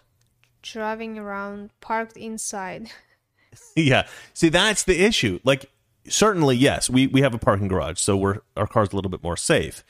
But if you ever have to park downtown outside, There is no parking in downtown. but you know what I mean. If you Yeah. park in an area in which there are people who don't like Trump, you just get your back window smashed in.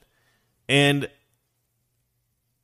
here's the thing like okay if i didn't have any other way of expressing my support for donald trump or any other way of expressing you know my patriotism yeah okay maybe we would get bumper stickers or something like that but like my whole show is like pro america patriotic pro trump like i love i love america i'm trying to make america better desperately despite the fact that it's so hard you don't need to sacrifice your car It- it's fine I'm paying so much money for the insurance. I want to use my insurance. that's true.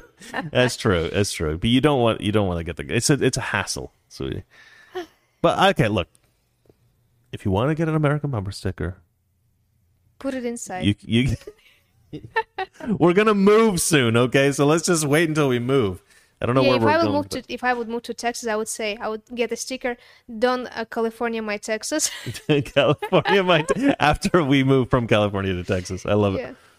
All right, so um, shall we? Shall we? Yeah. Uh, second super chat, also from Patriot Daniel. Chris, can we block him so he will stop so sending us money? money? No, we love Daniel. Daniel's cool, man. Okay. Love that guy. On topic, I'm wastewater treatment plant operator. I'm immune to everything. Y'all can have my vaccine. I think you told us that once before. That's hilarious. I love that. I love that. That's too funny, man. okay. John McMasters mm-hmm. said, I'm an oil field truck driver. I'm the embodiment of toxic masculinity. Is it what truck driver? Um, oil field truck driver. Oh yeah, yeah. You don't get more. You don't get more toxically masculine than that. Oh, I love it, man. I love it, I think I already have imagination how he looks like in my mind. You, you know what's weird? It's like so. I was in New York, uh, uh, and um, you know, we're we're in the kind of nice hotel room, looking at all the businesses, and when we were in New oh York, yeah, we have we get we get a great view. Like I was surprised. Oh, it was beautiful. It was I mean, beautiful. I mean, furniture was sh- crap. Yeah, furniture wasn't great, but the but the view was beautiful, and I could see all these business uh, offices, and I thought, you know, you know what's kind of sad actually is like I love my job. I love my job. I love. I wouldn't. I wouldn't trade it for anything. Well, maybe maybe one thing, but I would. there's a couple of things, maybe, but um, but I but I love I love this job. But here's the thing, and I love the freedom of it.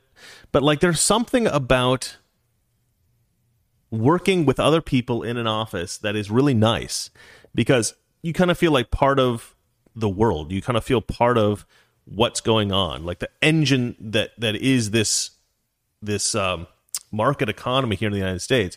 You're part of that. You're actually, you know, one of the you're one of the things that that keeps America going forward and moving forward, and especially, and it's especially true when you do a job with your hands or you do a job where you actually have to do something physical, uh, like working an oil rig, like driving a truck, like you know, and I've I've done s- some kind of stuff like that, but uh, but not. Re- I mean, I haven't had like a career or anything like a long term job doing anything like really manly, and it's it's it's messed up. You know, like when you do just even the smallest thing, like repair something in your house or help your brother remodel something in his house or you know what I mean, like uh, do a little demo, uh, you know, demolition or or anything that you can do where you have to do something with your hands.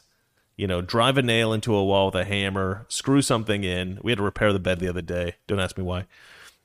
it's uh, it's because I'm fat is the why reason. Um, but uh, uh, but uh, yeah, anything that you got to do with your hands as a man, if you don't do a, a a manly job, it's so great. I mean, you don't even you have no idea how nice it is. If you have a if you have a job like I have and you have to do something masculine, oh my god, it like it, it makes you feel like your ancestors or something, like you're hunting something, you know. Which I should get into hunting actually. I should get into hunting. Cuz the only reason, yeah. Yeah, maybe I will. Maybe I will. Well, I'll, I'll think about that. That's a new thing. Okay, I just had an epiphany on the show because I got to get a re- I got to have a reason to get out into the outdoors because she won't go camping with me. And I don't really have an excuse to do any of that stuff. But if I start hunting, maybe that cuz I don't really like fishing that much. Although my buddy Kurt he likes fishing.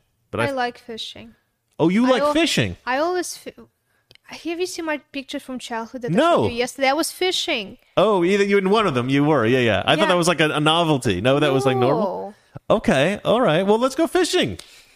Yeah, I used to fish all the time when I was a kid. But they weren't fishing like that. You throw. Yeah. I would just like. Like you want like there's two types of. Oh yeah, you weren't fly you, like- fishing. yeah, yeah. I've never been fly No, fishing, I which didn't. I would like to go fly fishing. It's a little bit more active. Mm, I don't like that like. We we could. Well, have you tried it? No. I haven't tried it Too either. We should maybe try fly fishing. But yeah, I, I just went normal fishing my whole life. Yeah, yeah. hmm yeah. Oregon, there's some good fishing in Oregon. All right. Uh, next next uh, comment question. Yeah, uh, from MZBTTY Boop.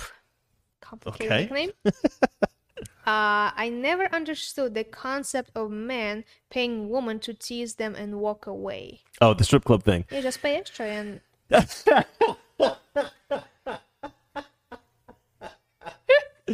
Valeria, what? That's the tr- that isn't the truth. why why are you not centered in frame? What happened? There we go. That's better. Uh, uh, yeah, I mean, I think some places probably yes, that's true. Um, um, yeah, yeah. I mean, I don't know. Probably not a topic I want to delve into too much. But when I got, when I was young, I always thought that like getting a girl to like you, you know, getting attracting a girl when you're young and you're broke, if you can get a girl to want to date you or whatever. When you're young it's sort of like a it's sort of like a um you know like a challenge. It's like something you want to accomplish. Like you're going hunting and you want to you want to you want to achieve success in the hunt. And uh i was pretty good at it. And actually one time one time and i always i always kind of like resented guys who kind of cheated right? There were guys that cheated i thought. And they would cheat by like like okay one one way of cheating is obviously just being rich and being able to get girls because you're rich. That's obviously one one way. So i always resented guys that were like ugly old men with like hot young girls. And now i'm one of them. Uh, but uh, but uh, but then also like i had I, like i knew guys that were like photographers and they like specifically went into photography so that they could shoot models. Like that was their whole game it was like Probably oh naked most of the time. Lingerie. they would try to get them to do it. Sometimes they succeeded, sometimes they didn't. But it was just so creepy. I always thought it was so creepy, and like to me, like the whole idea, and, and now I think it's pretty with with uh, the the apps and with uh, the sort of hookup culture, uh, which wasn't quite as bad when I was growing up. Um, it's just so easy, and I, I actually remember when I was in, I was traveling through Europe, and I and I, I went to a like a a bar in Paris. And I ended up uh, spending the evening with a, a very beautiful Polish girl. And uh, I got I get back to the uh, youth hostel where I was staying at, and there was these two guys I was hanging out with, and uh, these guys were a little seedier than I was used to in terms of, uh, of friends, and they and I and I asked them what happened to their girls because they had each picked a girl in in the bar to kind of hang out with, and they were just like, "Oh man, like uh, they were they weren't interested. We we had to come back to the uh, to the place alone, and uh, and they were like, "Well, what the hell happened to you? Why'd you go after that uh, that that hot girl?" And I'm like, "What are you talking about? She was like the most beautiful girl in the bar." And they go, they go, "Yeah, but man, you don't go after the most beautiful girl in the bar. She's not going to sleep with you." And I'm like, "Well, maybe I wasn't trying to sleep with her." And they're like, "Well, what the hell are you doing?" it's just like, why are you there if you're not trying to sleep with this girl, these girls? And if you're trying to sleep with the girls, why would you go after the most beautiful one? Like, like it's just a very different mentality. Like they had the mentality of just mm-hmm. the whole thing of like it, it was all just a, an attempt to hook up with a girl. Like to me, that was not the intent. The intent was to get the girl to actually want to be with you. That that to me was the goal. And that's a much more that's a much higher standard to try to get to. And mm-hmm. so to me the game of dating and being with women and everything was was a was a far harder than than I guess than I necessarily had to make it for myself. But that's the goal that I was was aiming to toward. And so I always kind of resented guys that would just be trying to hook up and then they'd use tricks. I always thought it was kind of cheating. And so to what, me what, the concept what, of what what kind of tricks? Like I have I have five bitcoins or what? Back then it was like how much? One thousand. Yeah, well, well, just like you know, just the photography thing. I, I knew another guy. He he wanted to be an airline pilot because he thought that girls liked airline pilots. Yes. Yeah, it's weird. I don't know. I don't understand that phenomenon, but I guess it's a thing, and uh, different stuff like that. But um, it wasn't necessarily just jobs. It was also other kind of things, and um, yeah, I, I mean, I could go into a whole list of stuff, but uh, the, the point is that that there were guys that would just use tricks to get girls, and I always thought this was kind of cheating. And so the concept of of actually paying a girl to sleep with you, that I just even couldn't. That was like out of the realm of my conscious. I just had no concept of why anyone would do that. But then I realized that there were guys like Harvey Weinstein who were just like they weren't going to be able to attract a girl. So I actually when when I started thinking about the kind of messed up stuff that guys do to get girls, I realized the reason is because there are guys who are desperate to be with beautiful women, but there's no way they're going to be attra- able to attract a beautiful woman. So that's their only option. And once I realized that, I actually became more sympathetic to these kind of guys. But I still don't understand strip clubs. I mean, I, I guess I kind of do, but it's just not. I don't know. There's another super something- chat from Daniel about Yep. strip club. Yeah. Uh, strip club are like all you can eat buffets where you can't eat the food but you have to pay, pay a la carte for it. Yeah, yeah, yeah. Yeah, it's like it's like a it's like an all you can eat buffet, but you can only smell the food, and you have to pay every time you smell it. Then come then come being full. then what? Then come being full like not Oh, okay. not, not be hungry. The way you phrase that is sounds terrible. So let's rephrase it. Uh, you should go to the strip club already full. Yeah. is what you're saying. Moving on. Do we have another question? Comment? Let's Yes. just distract from Yes, this we do. awkward moment, please. Yes, we do. You should do what? Being full? Uh, well, usually if you go like to expensive restaurant, No, no, no, no, no, no. I just wanted you to repeat the words that you said. It's fine. Never mind. For comedic effect. yes. um, Frank James. Yep. People are minority on Sesame Street. Sesame Street. Sesame Street, sorry. Muppet Power. People are minorities on Sesame Street. Muppet power. Yeah, people are the minorities on Sesame Street. It's mostly Muppets. And actually, human beings are actually the uh, oppressed minority on that show. Uh, another comment from Frank James. Am I looking at Bird One Blackface? Is it about um, Sesame Street? Oh, Bert in blackface. He meant Bert in blackface. Ah, okay. He's talking about the uh, Sesame Street. Uh, that is pretty funny, actually. Let me switch to the uh, the view that you guys can actually see this. Yeah, he's saying, "Is that Bert in blackface?" Remember the guy you said looks Armenian? Yeah, yeah. mhm. He's saying that it's that Muppet, but in blackface. Ah, That's the joke. okay. Yeah, he doesn't have the unibrow, Yeah, that's So- the problem. so uh, so it's it must be like uh must be Bert's mixed raced cousin. But he has like a purple nose. I don't understand. The But purple okay. nose. I don't know. The whole thing just seems to me to be ridiculous. Anyway, Okay. moving on. Charlie's Gibbons giving me five bucks. This should cover the American flag sticker. I guess we're getting an American flag sticker. Fine. Okay. Uh, Yankee the Rabel. Come to me, and I've got seven deers in my backfield at this very moment. Hunt away. Oh, sorry, I didn't. I didn't quite catch that. Say it again. Uh, Yankee Rabel, our girl. Oh, Yankee the Rebel. Yes, Yankee yes. Come to Maine. I've got seven deer in my backfield at this very moment. Hunt away. You know, I don't know if I would hunt deer. I would probably hunt elk. And the reason I would hunt elk, I think, is because I I really like deer, and uh, I I don't think I'd want to kill one. When I was like a little kid, um, my grandparents lived in a forest. They, they actually had a, a big forest, like hundreds of acres of forest, and we would sit out in the back window and we would look at the deer and uh, sometimes we'd be outside and they'd, they'd kind of come up and and uh, my my grandparents actually didn't really like them coming in because they would they would um, mess up their garden. They would eat all the food in their garden. Um, so they had these huge high netting uh, guarding the the uh, the garden from these deer. But uh, but they did like looking at them out back, and they had like they even had like little wooden deer figurines like placed around the house, and and I think pictures of deer, and I think maybe I don't know. We we, we had we we deer deer is kind of like a I don't know. Maybe I'd hunt a deer. I don't know. Yeah, why not? Maybe Gets that's me. why. Maybe that's why that Muppet has a purple nose.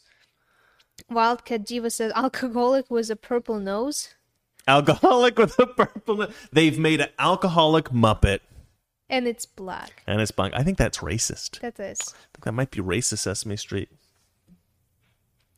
We have been two hours. Have we really? Two are we done with? Are we done with the super chats? Uh, do you want to? Do we you are call done it a with super night? chats. We are done. Can we cut it until somebody will say another super chat? well, Taco Magnet wants me to uh, get into the third party super chat thing.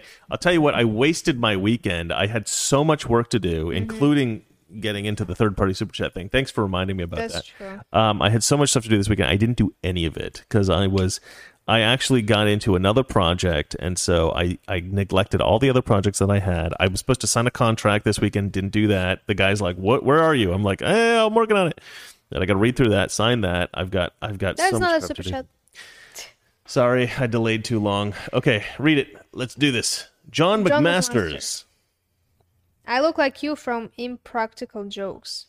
Impractical Jokers. Q from Impractical Jokers. I don't know who that is.